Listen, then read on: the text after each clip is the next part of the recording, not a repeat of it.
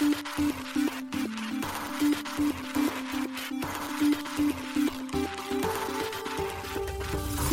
しい経済ニュース。この番組では現当社のメディア新しい経済が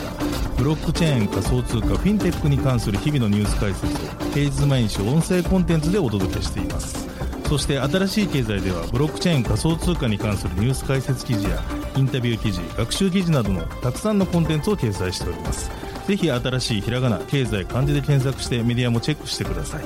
そして LINE 公式アカウントではメディアの更新情報を配信しております。LINE 公式アカウントにもぜひご登録ください。現当社新しい経済編集部の大塚です。はい本日は10月の16日月曜日です。今日のニュースいきましょう。メルカリのビットコイン取引サービス利用者数100万人突破サービス開始7ヶ月で。米 SEC グレースケールの現物ビットコイン ETF 承認拒否の取り消し判決に控訴しない意向。オーストラリア中銀トークン化によるコスト削減の可能性を指摘。ロイター。テイラー・スウィフトのコンサートフィルムチケットが暗号資産で購入可能に。米 MMC で。フェラーリ米国でのスポーツカー購入に暗号資産決済対応開始へ。ロイター。米コンセンシス気候設計会社スペシャルメカニズムグループ買収。ビットトレードに同時コインと柴犬上場へ。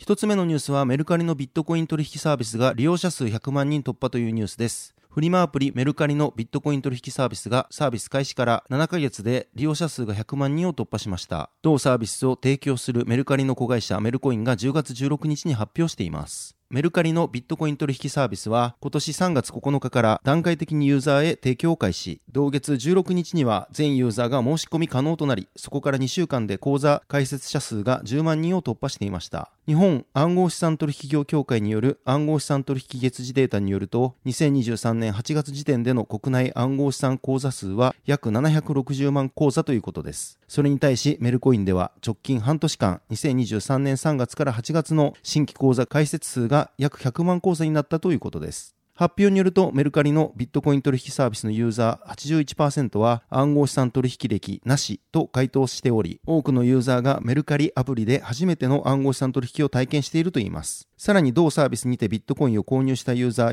49%がメルペイ残高を保有しており、このことからもメルカリで使わなくなったものを売って得た売上金を使って簡単にビットコイン取引を始められることが利用者の拡大につながっているとメルコインは考えているということです。また、メルコインによると、メルカリでビットコインを売却したユーザーのうち、約半数がメルカリで買い物をしている実態も明らかになったということです。メルカリグループにビットコイン取引サービスが加わったことによって、メルカリの売上金でビットコインを購入し、ビットコインを売却してメルカリで買い物をするといった新たな循環行動が見受けられたということです。メルカリのビットコイン取引サービスでは、メルカリでの売上金や残高ポイントでビットコインが購入でき、購入は1円から対応しています。また、アプリ内でビットコインの売却も可能で、売却により得た日本円残高でメルカリにて買い物もできるといいます。なお、このサービスにおいては、ライト層にまず利用してもらうことを目的としているということで、ビットコインの入出庫及びビットコイン以外の暗号資産には現状対応していません。ちなみにビットコインの売買におけるスプレッド、購入価格と売却価格の差は、売買ともに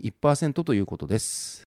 続いてのニュースは、グレースケールの現物ビットコイン ETF 承認拒否の取り消し判決に、米 SEC が控訴しない意向というニュースです。暗号資産運用会社グレースケールインベストメンツが申請する現物ビットコイン上場投資信託 ETF の承認拒否を取り消すよう命じられた米控訴裁判所からの判決に対し、米 SEC は控訴しない方針だといいます。事情に詳しい関係者が語りました。ワシントンのコロンビア特別区控訴裁判所は8月、SEC がグレースケールの現物ビットコイン ETF の申請を却下したのは誤りであるとの判決を下していました。今回 SEC が控訴しないことを決定したことで、グレースケールの現物ビットコイン ETF 申請が再検討される道が開かれることになりそうです。これについてグレースケールの広報担当者はコメントを控えています。ビットコインの現物 ETF が承認されれば、投資家に時価総額で世界最大の暗号資産へのエクスポージャーを与えることになります。なお SEC は申請者が市場操作から投資家を保護できることを示していないという理由で、グレースケールのものを含む全ての現物ビットコイン ETF の申請を拒否しています。この動向についてグレースケールは SEC を提訴していました。SEC はこれまでビットコイン先物ベースの ETF における不正行為を防止するために一定の監視契約を承認していたため、現物と先物の両ファンドがビットコインの価格に依存している以上、グレースケールの現物 ETF についても同じ仕組みで十分こと足りるはずだと主張しました。控訴裁判所は SEC がグレースケールの申請を恣意的に却下したのは、2つの取り決めが実質的に異なる理由を説明しなかったからだと判断しました。今後控訴裁はグレースケールの申請を再検討するよう SEC に指示することを含むであろう決定が、どのように実行されるべきかを明記した命令を出す予定です。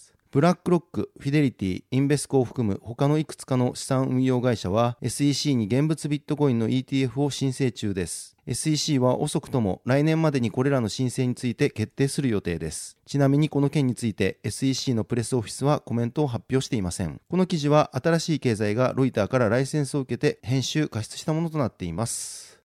続いてのニュースは、オーストラリア中銀がトークン化によるコスト削減の可能性を指摘というニュースです。オーストラリアの中央銀行がトークン化された通貨は国内金融市場における数十億ドルコストの削減に役立つ可能性があると10月16日に述べています。オーストラリアの中央銀行であるオーストラリア準備銀行の総裁補佐であるブラッド・ジョーンズ氏はトークン化に関するスピーチの中で同銀行の重要な優先事項は様々な形態のデジタルマネーとインフラがトークン化された資産市場の発展をどのようにサポートできるかを評価することだと述べています。オーストラリア政府は10月16日、暗号資産及びデジタル資産を規制するための提案の概要を別途発表。この提案では、取引プラットフォームは既存のオーストラリア金融サービス法の対象となり、取引プラットフォーム運営者はオーストラリア金融サービスライセンスを取得する必要があります。この提案には、トークンを保有するための最低基準、カストディソフトウェアの基準、トークンで取引を行う際の基準などが含まれます。RBA オーストラリア準備銀行の金融システム部門を率いるジョーンズ氏は、トークン化は流動性の向上を通じて、オーストラリアの資本市場の発行体に年間約130億オーストラリアドルの暗号資産取引の節約をもたらす可能性があると述べています。また取引量の増加やアトミック決済のメリット、特にクロスボーダー決済により取引手数料を10億から40億オーストラリアドル節約できる可能性があるとしています。なお、アトミック決済とは支払いと資産を瞬時に同時交換する決済方法のことです。RBA は独自の中央銀行デジタル通貨を発行し、トークン化された資産市場におけるアトミック決済の促進に役立てるかどうかを検討してきました。ホールセール型 CBDC はトークン化された銀行預金や資産担保型ステーブルコインなど民間が発行する新しい形態のデジタルマネーを保管する役割を果たす可能性もあります。ジョーンズ氏は私たちの包括的な立場はデジタルマネーの機能的な形態や将来的にオーストラリア経済を最もよく支えることができる支援インフラに関してて私たちはオープンマインドであり続けるということですと述べています。ジョーンズ氏は RBA と財務省は2024年中頃に共同報告書を発表し、オーストラリアにおける CBDC 研究の現状把握と今後のロードマップを示す予定だと述べています。デジタル時代のオーストラリア経済をよりよくサポートするために通貨制度をどのように整えていくかという問題は現在銀行にとって重要な優先事項になっているとジョーンズ氏は付け加えています。この記事は新しい経済がロイターからライセンスを受けて過失編集したものとなっています。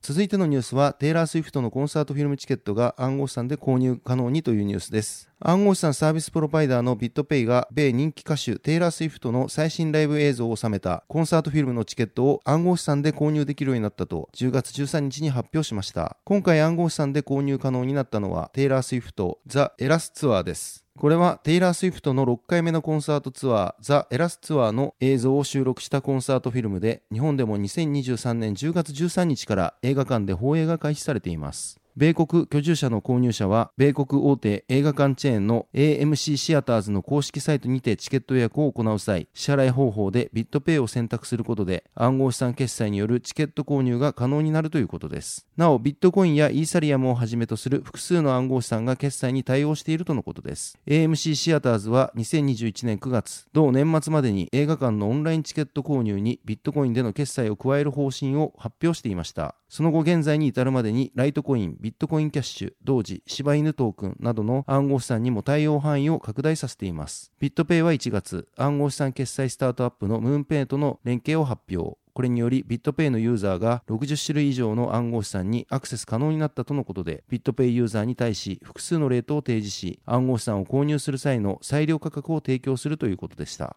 続いてのニュースは、フェラーリが米国でのスポーツカー購入に暗号資産決済体を開始へというニュースです。イタリアの高級スポーツメーカーのフェラーリが、米国での暗号資産支払いを受付開始することと、富裕層の顧客からの要望を受け、同スキームをヨーロッパにも拡大する予定であることを、同社マーケティング商業責任者がロイターに語りました。ビットコインや他の暗号資産はボラティリティが高く、商業には実用的でないため、大半の大手企業は暗号資産による支払い方法の導入を避けてきました。また脆弱な規制と BTC の高いエネルギー使用量も決済手段としての暗号資産の普及を妨げています。電気自動車メーカーのテスラは2021年に BTC での支払いを開始しましたが、同社 CEO のイーロン・マスク氏は環境問題への懸念からこれを中止しました。フェラーリの最高マーケティング商業責任者であるエンリコ・ガリエラ氏は、ロイターの取材に対し、暗号資産は新しいソフトウェアの導入や再生可能な資源の利用拡大を通じ、二酸化炭素排出量を削減する導入をしていると語りました。また私たちのバリューチェーン全体で2030年までにカーボンニュートラルを達成するという私たちの目標は必ず達成されます。と同氏はインタビューで語っています。フェラーリはこの決定を顧客の多くが暗号資産に投資していることから、市場やディーラーからの要望に応えたものだと語りました。若い投資家の中には暗号資産を中心に資産を築いた人もいる。また、他の投資家の中にはポートフォリオを多様化したいと考える伝統的な投資家もいるとガリーラ氏は述べています。なお、イーサリアムなどのいくつかの暗号資産はエネルギー効率を向上させていますが、ビットコインはエネルギーを大量に消費するマイニングを行うため、未だ批判を集めています。フェラーリは今年上半期、米国を含むアメリカ地域に1800台以上の車を出荷しています。ただし、ガリエラ氏は、フェラーリが暗号資産を通じて販売すると予想される車の台数については言及しませんでした。フェラーリの受注ポートフォリオは強力であり、2025年まで予約は埋まっていますが、この拡大する領域を検証したかったと同氏は述べました。ガリエラ氏は、これは必ずしも当社の顧客ではないが、フェラーリを買う余裕があるかもしれない人々とつながるのに役立つと述べています。2022年に1万3200台の車を販売し、価格は20万ユーロまで上昇したフェラーリは、2024年第1四半期までに暗号資産決済スキームをヨーロッパに拡大し、その後暗号資産が法的に受け入れられている他の地域にも拡大する計画ということです。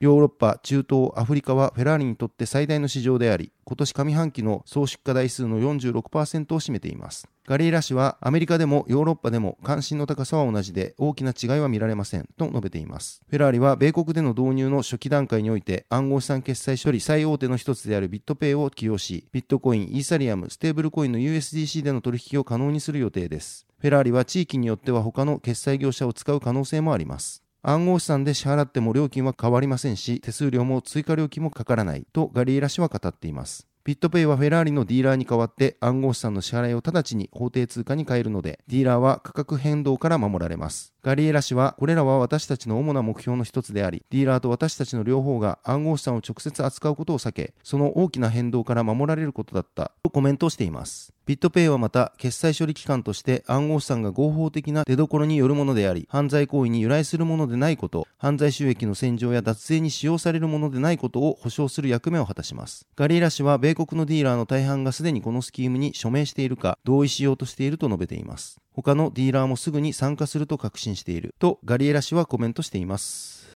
続いてのニュースは、コンセンシスが気候設計会社を買収というニュースです。米コンセンシスが Web3 業界促進のため、スペシャルメカニズムグループ SMG を買収したことを10月16日に発表しました。SMG はブロックチェーンの微細構造に焦点を当てた気候設計会社です。発表によると同社は現在、最大抽出可能価値、メブや検閲体制、提案者と構築者の分離による中央集権化効果などの問題に対する課題解決に向けた取り組みにおいて注目を集めているといいます。なお、機構設計については、利己的な意思決定を行う利己的なエージェントが集団として効率性を達成できるようなシステムを設計する科学と発表にて説明されています。今回の買収により SMG の事業はコンセンシスの一部門として継続され、コンセンシスには SMG の高度な機構設計機能が導入されるということです。また、コンセンシスは SMG の買収について Web3 を全ての人が利用できるようにし、ユーザー体験を向上させるといった同社の取り組みを再定義するものだと説明しています。そしてコンセンシスによる今回の買収により SMG がブロックチェーンの研究開発を指導する会社として評価されることでコンセンス提供の Web3 ウォレット、メタマスクやノードホスティングサービス、インフラ、イーサリアムのレイヤー2スケーリングソリューション、リネアといったサードパーティーパートナーとのコラボが可能になるということです。